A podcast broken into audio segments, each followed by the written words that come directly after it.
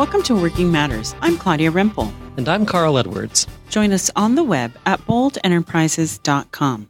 Carl, today we're continuing our series on influencing others. That's right. We kind of took a good look at the accountability side of the equation and being real clear about and getting buy in to the mission of the organization. This week, we're going to turn our attention to getting some clarity and commitment to who's in the organization. So, we're going to switch over to talking about being empowering leaders and knowing who's on our team and what they bring to the table. Now, Carl, why is this important? Do people really know who is working for them? I would say no, and that's why we need to talk about this so desperately. The phrase I use is Does it matter who's sitting in the chairs? You got all these chairs. Maybe they represent spots on the organizational chart or job descriptions. And to most leaders, it really doesn't matter who's in the chair, just as long as the things that are on that job description get done. What we're suggesting is it matters enormously who's in the chair. And the more you know about the specifics of those individuals and their strengths and their passions and their skills and their unique working styles, the more potential you have to have them engage with the mission of the organization in a way that's going to propel it forward. And this is probably one of the things we hear the most from leaders complaints about their employees, complaints about how they're, you know, maybe think they should have better benefits, be paid more. Entitlement is what we would call it, that kind of mentality. We do hear that a lot from people of leadership. They have problems with their employees. Right. Well, that's what we call pure excuses leadership instead of no excuses leadership.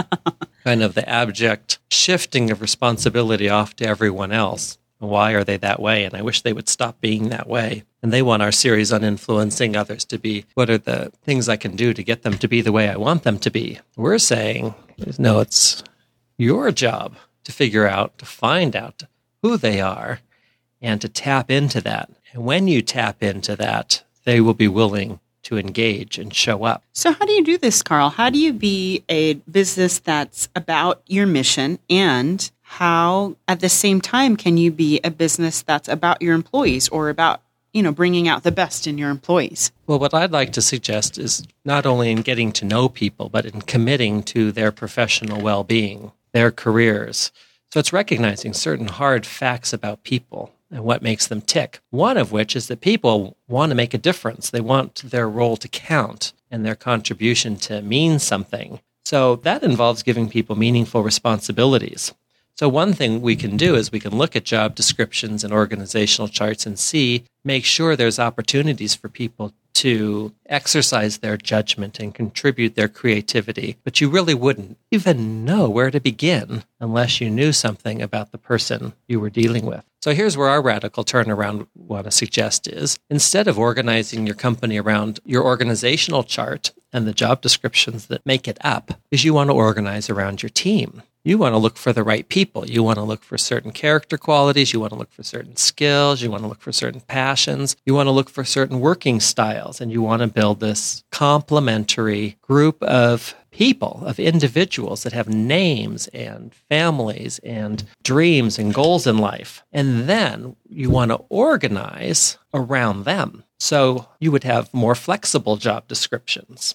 as a team changed, the job descriptions would start changing. As people grew in their career and developed their interests or wanted to expand responsibilities, it wouldn't need to wait until they could take a leap up the organizational chart in some rigid promotion. It could kind of morph with them. So that's what we want to suggest people start thinking about. So really, but put some flexibility into your organizational structure. Yes just really make it you know somewhere where you can kind of tweak job descriptions and if need be based on interests and strengths and talent. Exactly. And career direction. That would be the means. If you could be more flexible you would be able to gear things toward what energized your team. And you would be able to take into effect the other hard fact about people is that they change over time. We learn, we grow, we develop, we want to get into new things. And if there's no room for us to change, and grow and expand, we're still going to do it anyway. And that's when people start looking elsewhere for the position that will give them an opportunity to exercise those new skills and roles that they want to get involved with. You know, this reminds me, your comment on people need to grow and change reminds me of a seminar we were doing once. And one of the participants, we were going over this very topic about people really needing to motivate people. You need to provide them an environment where they grow and change. And this woman, who was kind of a head human resources for a big engineering company, said, No, that's a lie. You are lying.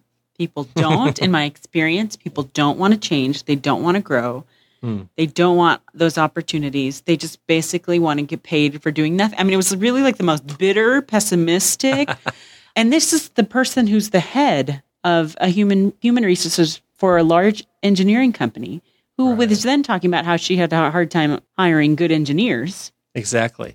So what we want to suggest in that scenario is that the cause and effect are the other way around. That if people have lost their energy and are just getting by, you have done something as a leader or organization to make it an unsafe place to grow. You do have this rigid structure. There's something going on in how you're treating people that elicits that kind of response from them. So I w- I wouldn't argue with her at all that that's her experience of her employees. But I would suggest that the reason they got there had to do with leadership, not with the people really not being open to change. And maybe even going back to our topic last week, it may be important for you to articulate in your hiring process that you are about hiring people that are interested in growing and changing.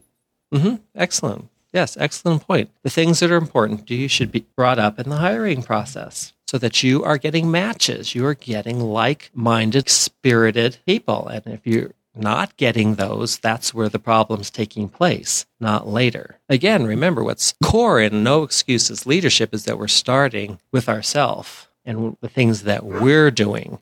So we're not releasing people of responsibility, but we're saying, as the more powerful person, we got to start with setting things up well and then we can set our expectations and our the results and outcomes that we agree on for our team members well, I do like this. I, I like the idea of really helping people get to know their employees and to motivate them based on the values of the organization and the mission. And I think that's important. It's it's not just motivating your employees and giving them better choices, better jobs, you know, just in the abstract and we talked about this, they really need to be accountable for the work that they're doing, that it really contributes to what you're about. Exactly. It only works if both sides of the equation are there, that the tension is held between empowerment and accountability. It's just both and or not anything. Total empowerment turns into, as you said, you know, it's kind of cut loose, do what you want, go multiple directions and nowhere in particular. Just pure accountability, pure, you know, you owe everything to the company, work, work, work, results, results, results. We owe you nothing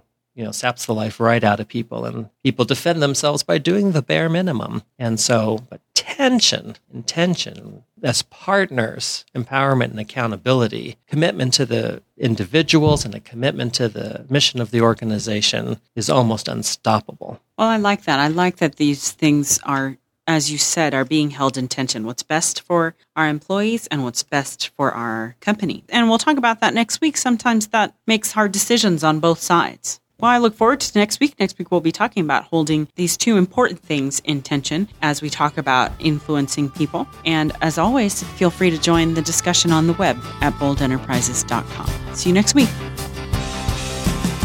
This podcast is a Bold Enterprises production.